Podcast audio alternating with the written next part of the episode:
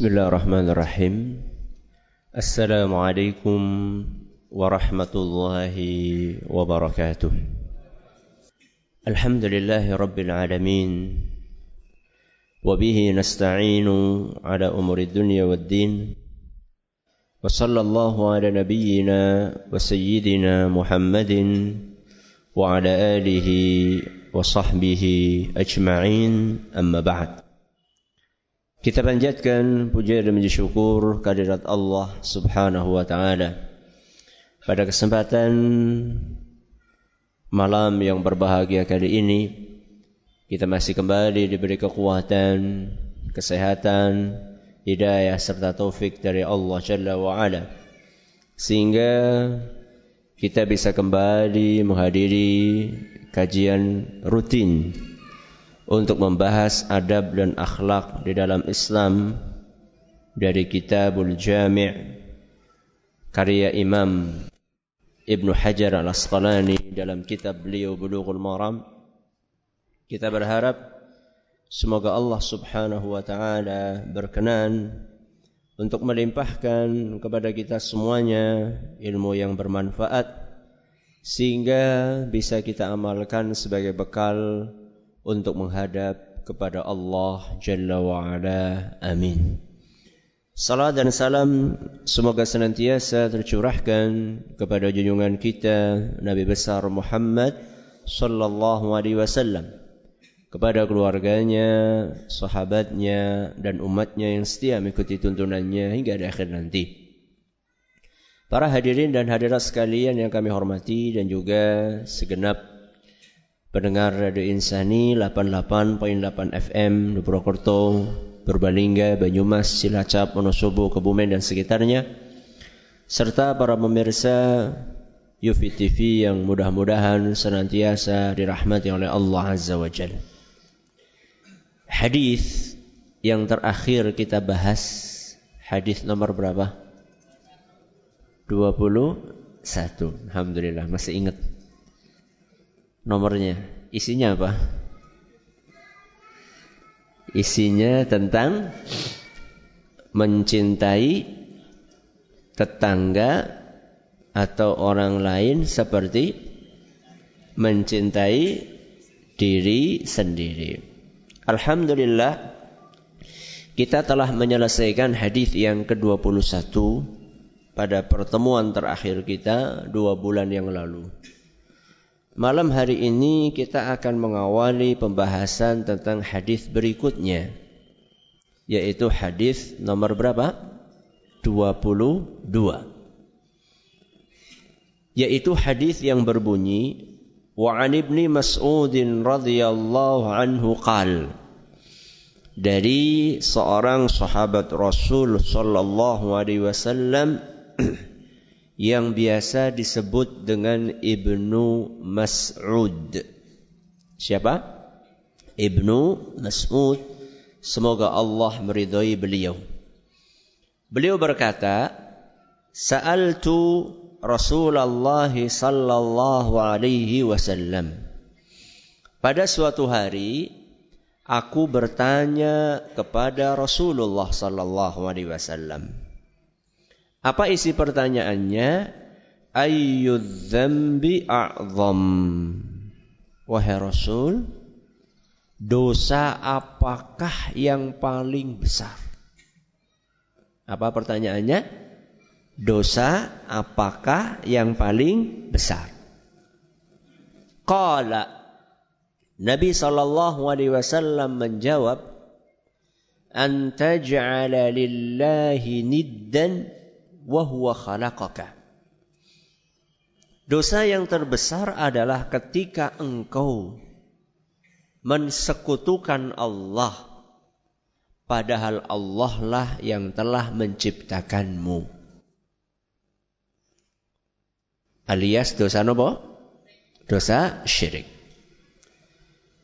Qultu thumma ayyun Ibnu Mas'ud bertanya lagi, Terus apalagi wahai Rasul? Apalagi apanya? Dosa besar yang lainnya apalagi?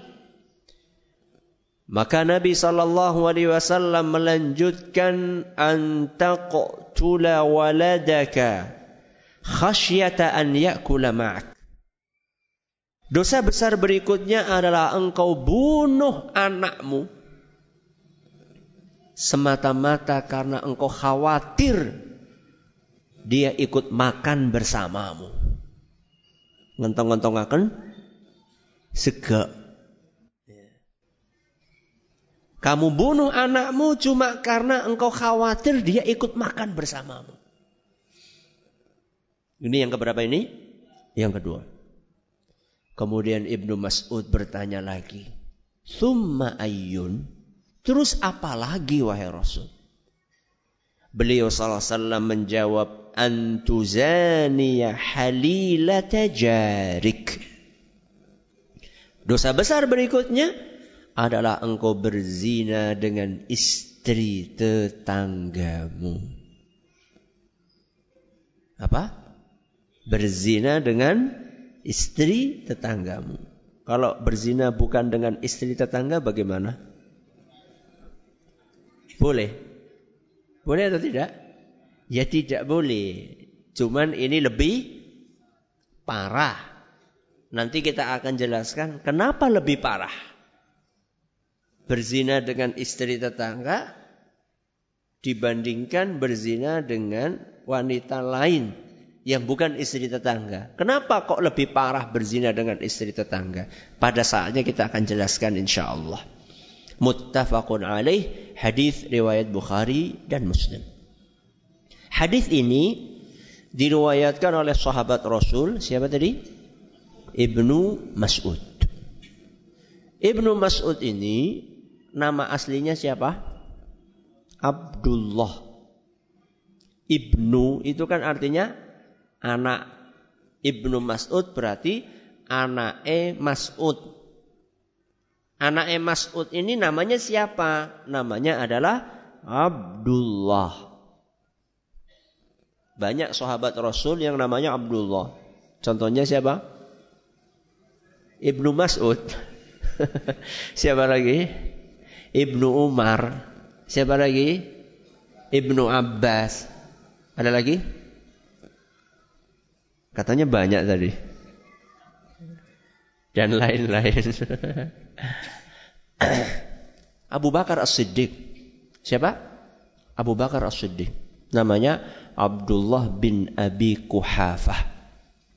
Ya. Dan banyak sahabat yang lainnya yang namanya Abdullah. Salah satunya adalah Ibnu Mas'ud.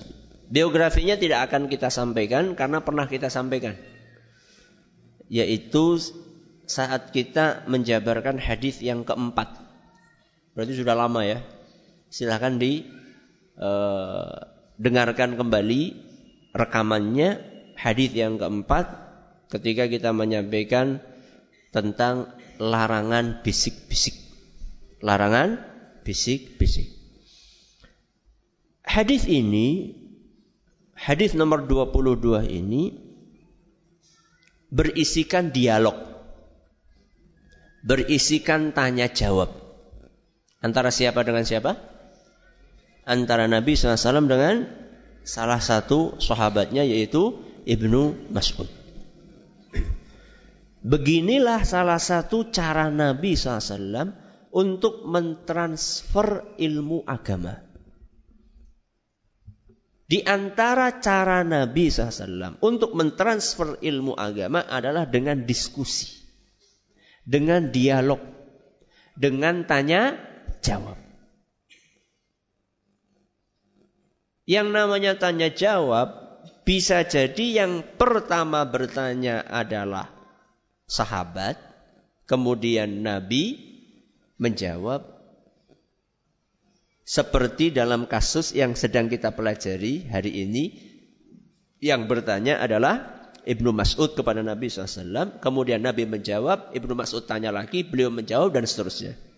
Atau sebaliknya. Sebaliknya itu bagaimana? Nabi yang bertanya SAW. Nabi yang bertanya kepada para sahabatnya, lalu para sahabatnya yang menjawab. Loh, kok Nabi SAW tanya? Bukannya seharusnya Nabi yang Ditanya, kok Nabi yang bertanya? Inilah salah satu metode di dalam mentransfer ilmu. Fungsinya tanya jawab apa? Untuk menarik perhatian supaya konsentrasi. Makanya saya kan kalau isi bolak-balik tanya, bolak-balik tanya. Hadis berapa tadi? Siapa tadi? Biar apa? Biar nggak ngantuk. Mau ngantuk dikit ditanya lagi, ngantuk dikit ditanya lagi. Akhirnya nggak jadi ngantuk. Ya. Nabi SAW bertanya kepada para sahabatnya. Contoh misalnya. Dalam hadis riwayat Bukhari dan Muslim. Beliau pernah bertanya kepada para sahabatnya. Wahai para sahabatku. Andaikan ada di antara kalian sehari mandi lima kali. Kira-kira bersih apa enggak? Nabi SAW mengawali ceramahnya dengan apa? Tanya, gimana kalau ada orang mandi sehari lima kali? Bersih enggak? Apa jawabannya? Ya bersih banget, bukan bersih lagi. Setelah dijawab seperti itu, baru Nabi SAW mengatakan, فَذَلِكَ مَثَلُ الصَّلَوَاتِ الْخَمْسِ Itulah perumpamaan solat lima waktu. Nabi SAW mengumpamakan solat lima waktu dengan apa tadi? Mandi lima kali. Apa kotoran yang akan dibersihkan dengan sholat? Yamhullahu bihinnal khataya. Dosa-dosa. Kalau orang mandi sehari lima kali yang akan terkikis adalah daki-daki yang ada di tubuhnya. Orang sholat lima waktu yang akan terkikis adalah dosa-dosa dari dirinya. Lihat bagaimana Nabi SAW mengawali transfer ilmu ini dengan apa? bertanya kepada para sahabatnya. Sahabat menjawab, Nabi menjelaskan. Kita lihat hadis nomor 22 ini. Ibnu Mas'ud bertanya. Dan rata-rata para sahabat itu kalau tanya, pertanyaannya berkualitas. Pertanyaannya berkualitas. Berkualitas, bermanfaat, dan aplikatif. Apa? berkualitas, bermanfaat, aplikatif. Aplikatif siapa? Tujuannya untuk diamalkan. Tujuannya untuk dipraktekkan. Bisa jadi yang ditanya sesuatu yang positif, bisa jadi yang ditanyakan sesuatu yang negatif. Jadi para sahabat itu bisa tanya sesuatu yang positif, bisa tanya sesuatu yang negatif. Loh, aplikasinya apa Ustadz? Kalau bertanya sesuatu yang positif tujuannya untuk untuk diamalkan. Kalau tanya sesuatu yang negatif tujuannya untuk ditinggalkan. Nah, kira-kira Ibnu Mas'ud ini tanya yang mana? Positif apa negatif? Negatif. Jadi para sahabat ketika bertanya kepada Rasul Shallallahu Alaihi Wasallam, mereka punya misi. Kalau mereka menanyakan misalnya sesuatu yang positif, ya Rasulullah, ayyul amali afdal. Wahai Rasul, amalan apa sih yang paling mulia? Maka kemudian Nabi SAW menjawab misalnya as-salatu ala waktiha. Sholat tepat pada waktu. Ini pertanyaan positif atau negatif? Positif. Kenapa tanya seperti itu? Supaya besok sholat pada waktunya. Di dalam hadis ini Ibnu Mas'ud bertanya tentang sesuatu yang negatif. Wahai Rasul, dosa apakah yang paling besar? Setelah Nabi SAW menjawab, apa aplikasinya? Besok-besok berusaha untuk menghindari dosa tersebut. Inilah tujuan pertanyaan. Jangan seperti sebagian orang di zaman ini tanya bukan untuk diaplikasikan. Apa ada Ustaz? Ada. Ustaz, ki hukumnya apa? Wajib apa sunnah? Hukumnya wajib apa sunnah? Begitu dijawab apa? Sunnah. Kepriwe? Alhamdulillah. Kur sunaiki. Loh, Anda ini tanya tujuannya apa? Ya. Tapi boleh nggak tanya itu? Boleh. Tapi apa misinya? Orang bertanya itu kan ada misi. Kalau misalnya misinya adalah untuk meninggalkan amalan tersebut, ya, maka ini bukan misi yang dicontohkan oleh para sahabat Rasul SAW. Ini sesuatu yang positif. Yang negatif misalnya, Ustadz ini hukumnya sebenarnya haram apa makruh? Begitu jawabnya, makruh. Alhamdulillah, makruh iki, ora apa-apa. Ya. Para sahabat Rasul SAW ketika bertanya kepada Nabi SAW bukan seperti itu misinya. Tanya positif untuk di apa tadi? Diamalkan. Tanya negatif untuk ditinggalkan. Apa pertanyaan Ibnu Mas'ud? Beliau bertanya, Ya Rasulullah, ayyudzambi a'zam. Wahai Rasul, dosa apa sih yang paling besar? Dosa itu banyak atau tidak? Jenisnya banyak atau tidak? Banyak.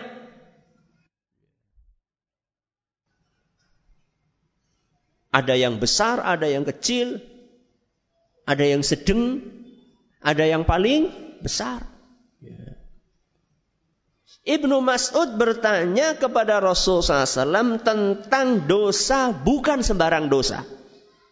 Tapi yang beliau tanyakan adalah dosa yang paling besar. Yang jadi pertanyaan, kenapa kok beliau menanyakan dosa yang paling besar? Karena dosa yang besar atau yang paling besar, dampak buruknya lebih besar, lebih parah daripada dosa yang levelnya di bawah itu. Di dunia maupun di akhirat. Contoh misalnya dosa paling besar syirik misalnya. Syirik. Dampak buruknya apa? Dilakukan sekali, maka pahala seluruh amal soleh yang pernah dilakukan oleh hamba tersebut akan musnah. 60 tahun sholat. 60 tahun puasa. Di usia 61 tahun dia berbuat syirik. Maka sholat dia selama 60 tahun. Puasa dia selama 60 tahun. Pahalanya semuanya akan musnah. Kalau sudah musnah, kemudian mati dalam keadaan dia belum sempat taubat, bagaimana nasibnya di akhirat? khalidina fiha abada. Dia akan masuk ke dalamnya. Nya itu ke mana? Ke neraka. Kekal selama-lamanya. Kalau dosa yang levelnya di bawah syirik, memang betul dosa tersebut akan membuat pelakunya terancam masuk neraka betul. Tapi seandainya dia masuk neraka, dia tidak akan menjadi penghuni yang kekal. Alias masih ada harapan untuk keluar. Apa ada Ustadz orang masuk neraka keluar lagi? Ada? Ada. Itulah syafaat. Itulah syafaat. Si gue siapa Ustaz? Loh, saya tanya, Muslim, orang Islam, ada nggak yang berbuat dosa? Ada nggak? Banyak. Muslim yang korupsi ada nggak? Ada. Muslim yang berzina ada nggak? Ada. Mereka-mereka ini juga terancam untuk masuk ke, ke neraka. Sebagaimana orang-orang kafir, orang-orang musyrik juga terancam masuk neraka. Terus bedanya apa? Bedanya kalau wong Islam masuk neraka masih ada peluang untuk dikeluarkan karena dia masih punya modal keimanan. Dan keimanan seseorang sekecil apa pun akan dihargai oleh Allah Subhanahu wa taala. Makanya dalam hadis sahih Muslim disebutkan bahwa nanti pada hari kiamat ada orang-orang yang dikeluarkan dari neraka lantaran dia masih punya keimanan walaupun sebesar debu. Dihargai sama Allah Subhanahu wa taala Berarti orang apa-apa Ustaz iman sedebu tok. Yang ngono, tapi yang kok mlebu disit. Mlebu di neraka disit. Sampai diceritakan ada orang yang ketika dikeluarkan dari neraka itu dalam keadaan humama. Sudah menjadi areng. Sudah menjadi areng. Ya. Kemudian dicemplungkan ke sungai namanya sungai kehidupan. Di surga sungai apa? Kehidupan. Lalu tubuh yang sudah jadi areng itu secara bertahap kembali seperti semula digambarkan di dalam hadis seperti tumbuhnya benih ketika terkena air sedikit sedikit sedikit sedikit sedikit sampai pulih kembali masuk ke dalam surga. Itu kalau dosa yang dikerjakan dosa yang levelnya di bawah nopo syirik. Tapi kalau dosa syirik the end apa the end? Tamat tidak ada apa? Tidak ada episode berikutnya. Tidak ada lanjutan. Neraka, neraka. Penghuni asli. Pakai huruf sot. Maksudnya apa penghuni asli? Orang bakal metu. Makanya Ibnu Mas'ud ketika bertanya dengan pertanyaan, dosa apakah yang paling besar? Karena beliau tahu bahwa dosa yang paling besar ini efek buruknya jauh lebih berat daripada dosa-dosa yang lainnya. Nabi SAW menjawab, ketika Ibnu Mas'ud bertanya, dengan pertanyaan tersebut Nabi menjawab, Antaj'ala lillahi nidda. Wahuwa khalaqaka. Dosa yang paling besar adalah engkau mensekutukan Allah Engkau mensekutukan Allah padahal dialah yang menciptakanmu. Saya akan bagi kalimat ini menjadi dua. Yang pertama, engkau mempersekutukan Allah. Nanti setelah selesai kita bahas ini, kita akan bahas padahal dialah yang menciptakanmu. Dialah itu maksudnya siapa? Allah.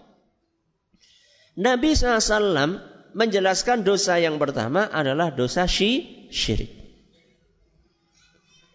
Nabi definisikan syirik itu apa? Penting sekali untuk kita pahami definisi ini. Karena ada sebagian orang melakukan syirik, dia tidak merasa kalau dia itu melakukan syirik. Dan itu repot.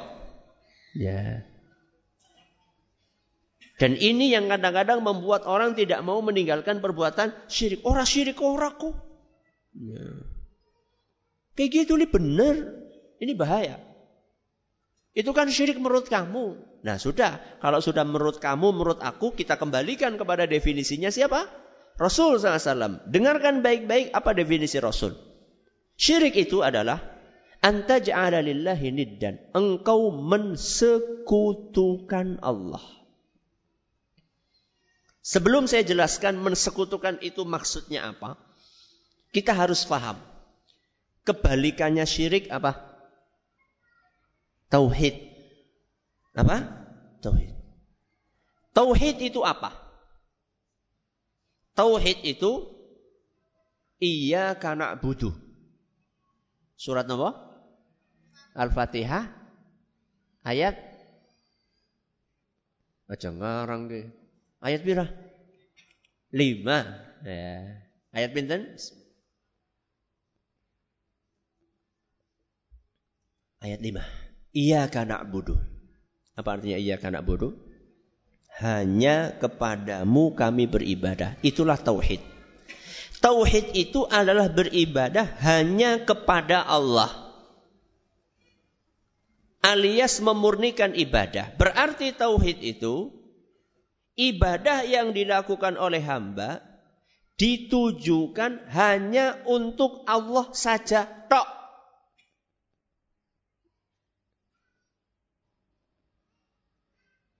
Kalau ada seratus ibadah yang dilakukan oleh hamba, maka seratus seratusnya itu semuanya untuk Allah. Itulah tauhid. Kebalikannya tauhid napa wau? Syirik. Berarti syirik apa? Ibadah yang dilakukan sebagian ditujukan kepada selain Allah. Itulah mensekutukan Allah. Kalau orang yang bertauhid 100 ibadah semuanya ditujukan murni hanya kepada siapa? Allah. Kalau orang yang berbuat syirik 100 ibadah yang buat Allah berapa? Seket. Sing seket? Dia persembahkan untuk selain Allah. Berarti 50-50 Ustaz? Ya. Terus kalau misalnya dari 100 ibadah itu 99 untuk Allah. Satu saja untuk selain Allah. Syirik apa orang? Syirik. Tauhid itu adalah iyyaka na'budu. Kami beribadah hanya kepadamu. Hanya berarti tidak ada campurannya. Memurnikan. Emas murni gue kan murni temenan. Orang anak apa nih? Campurane nek anak campuran gue jadi murni KW ya. murni campuran berarti bukan murni beneran. Ya. yang namanya syirik itu bukan kok Seratus-seratus ibadahnya semuanya untuk selain Allah. Yaitu syirik parah banget gitu. Syirik itu adalah ketika seseorang menduakan. Apa? Menduakan. Boleh nggak Pak menduakan Pak? Mendua boleh nggak? Tergantung. Tergantung ke maksudnya. Mendua boleh nggak Pak? Ibu-ibu mendua boleh nggak Bu? Nggak boleh ya Bu ya. Mendua itu ada yang boleh, ada yang tidak.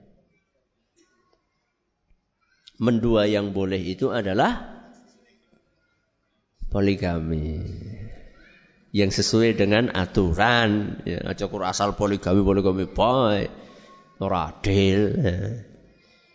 Itu mendua yang boleh. Mendua yang nggak boleh apa? Ini syirik ini. Sebagian ibadahnya dipersembahkan kepada Allah, sebagian yang lain dipersembahkan kepada selain Allah. Dan itulah praktek kaum musyrikin pada zaman Rasul SAW. Saya tanya, kaum musyrikin pada zaman Rasul SAW, mereka sih ibadah sama Allah atau tidak? Iya. Contohnya apa Ustaz? Haji. Tawaf. Masa Abu Jahal tawaf? Iya tawaf.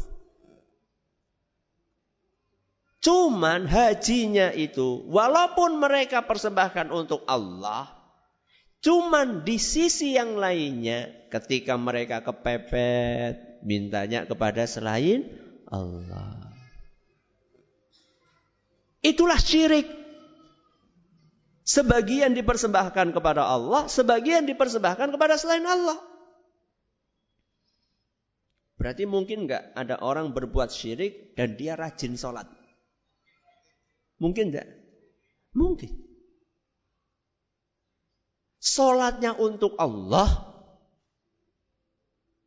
tapi giliran tanggal satu surah ngapa? Nyajen nyembelih kebo buat siapa?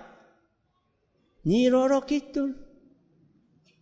Salat dia salat. Malah muadzin dia. Atau bahkan mungkin imam. Atau makmum. Ya. Akan tetapi begitu giliran datang satu surah ibadah yang bernama kurban. Nyembelih hewan. Itu namanya kur kurban. Dia tidak persembahkan untuk Allah. Padahal kurban itu seharusnya dipersembahkan untuk Allah. Makanya ketika kita menyembelih kita baca apa? Bismillahi Allahu Akbar. Dengan menyebut nama Allah, Allah lah yang maha besar. Alias itu dipersembahkan untuk Allah. Kenapa? Karena kurban adalah ibadah. Inna a'tayna kal kausar. Terus fasalli li rabbika wanhar. Kita harus mensyukuri nikmat Allah. Caranya fasalli li rabbika. Salatlah untuk Allah. Wanhar. Apa artinya wanhar? Berkurbanlah. Ini dua-duanya ibadah. Karena dua-duanya ibadah, maka dua-duanya harus ditujukan hanya kepada Allah. Maka kalau ada orang sholat untuk Allah, tapi kurbannya untuk selain Allah, maka dia bukan orang yang bertauhid, tapi dia orang yang berbuat syirik. Hajinya untuk Allah. Tapi begitu dia kepepet, dia bukan berdoa kepada Allah, tapi pergi ke kuburan, minta kepada orang yang ada di dalam kuburan.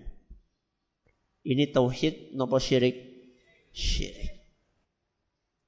Kenapa Ustadz? Karena doa juga ibadah. Sebagaimana haji juga ibadah.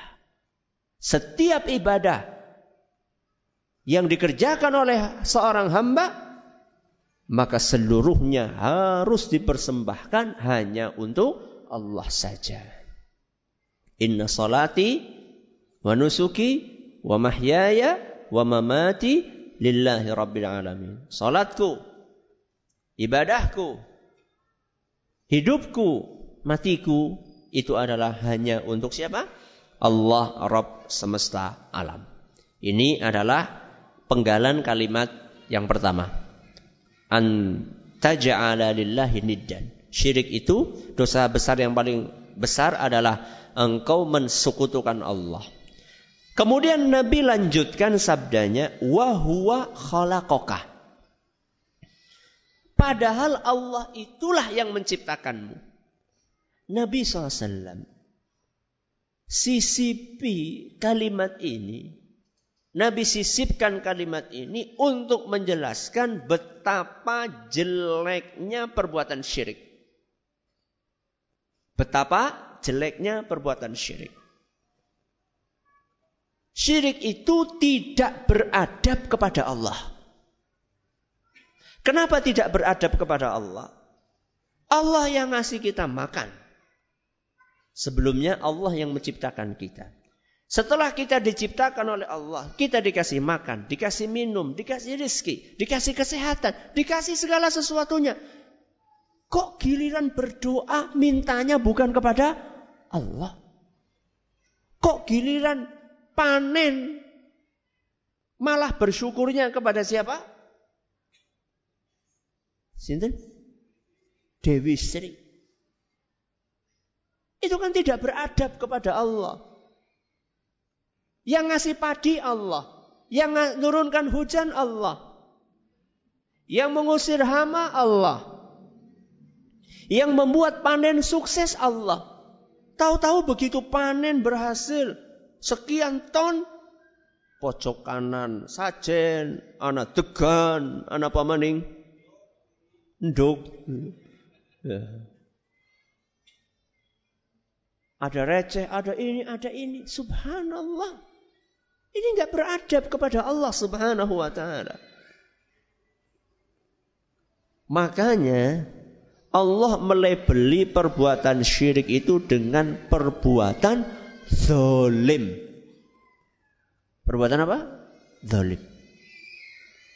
Zolim itu kebalikannya Kebalikannya apa? Adil. Adil itu lawannya do, dolim.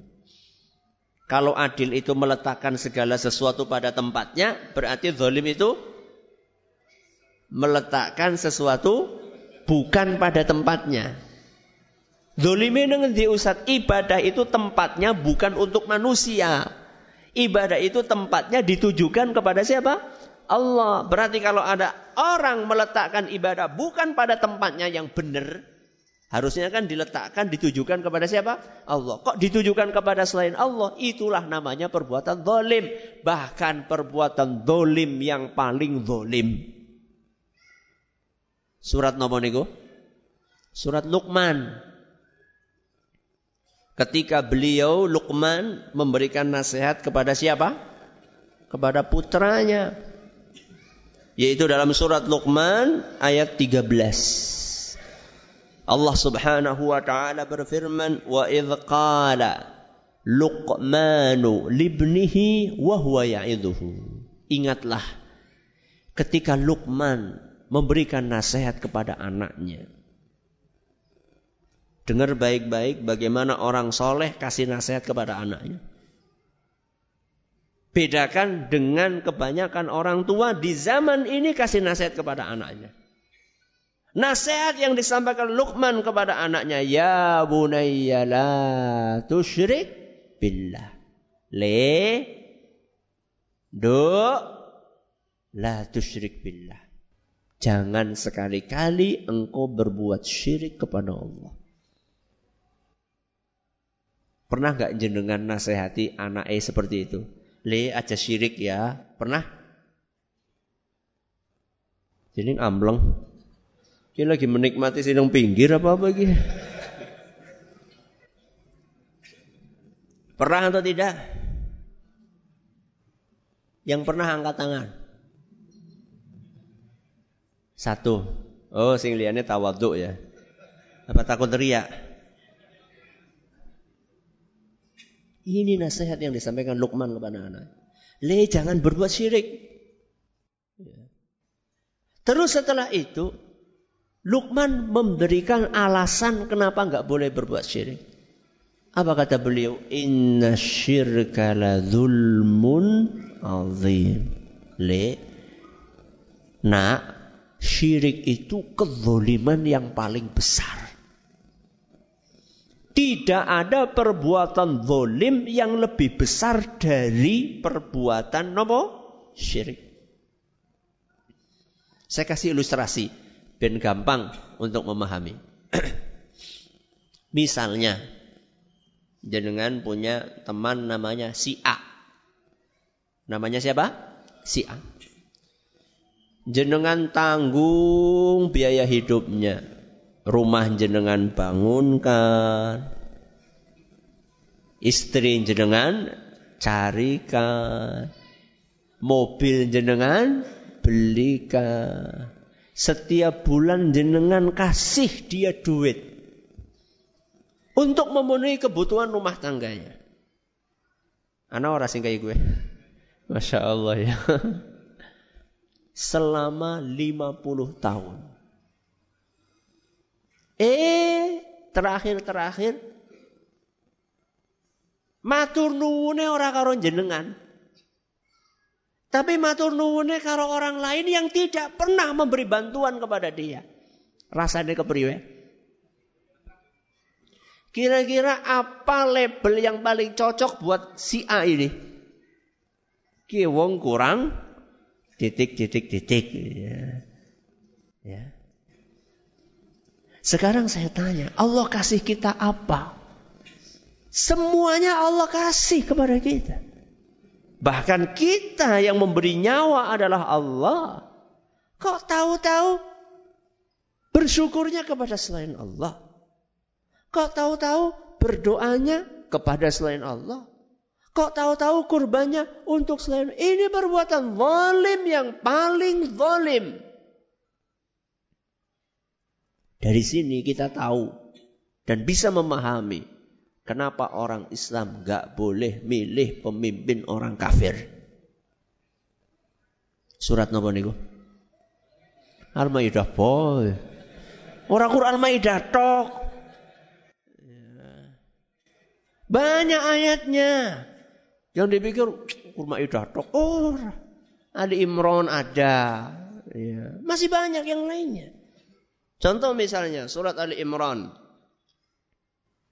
ayat 28. Surat apa?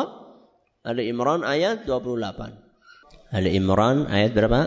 28. Allah berfirman, لا يتخذ المؤمنون الكافرين أولياء من دون المؤمنين tidak boleh orang yang beriman menjadikan orang kafir itu sebagai wali sebagai wali wali itu bisa ditafsirkan teman bisa ditafsirkan kekasih bisa ditafsirkan pelindung, bisa ditafsirkan pemimpin. Jangan kalian jadikan orang kafir sebagai pemimpin kalian. Propaganda yang sering diutarakan kan, kan dia adil. Dia adil.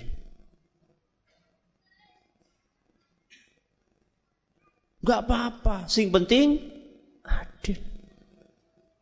Lebih baik pemimpin kafir adil daripada pemimpin muslim tidak adil.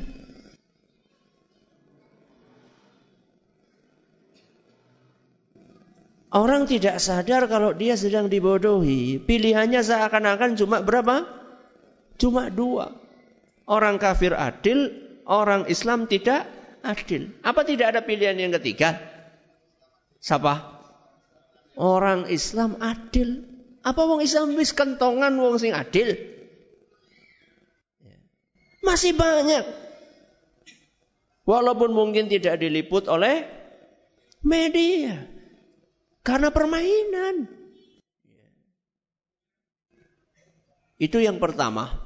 Yang kedua, orang kafir itu dia adalah orang yang zalim.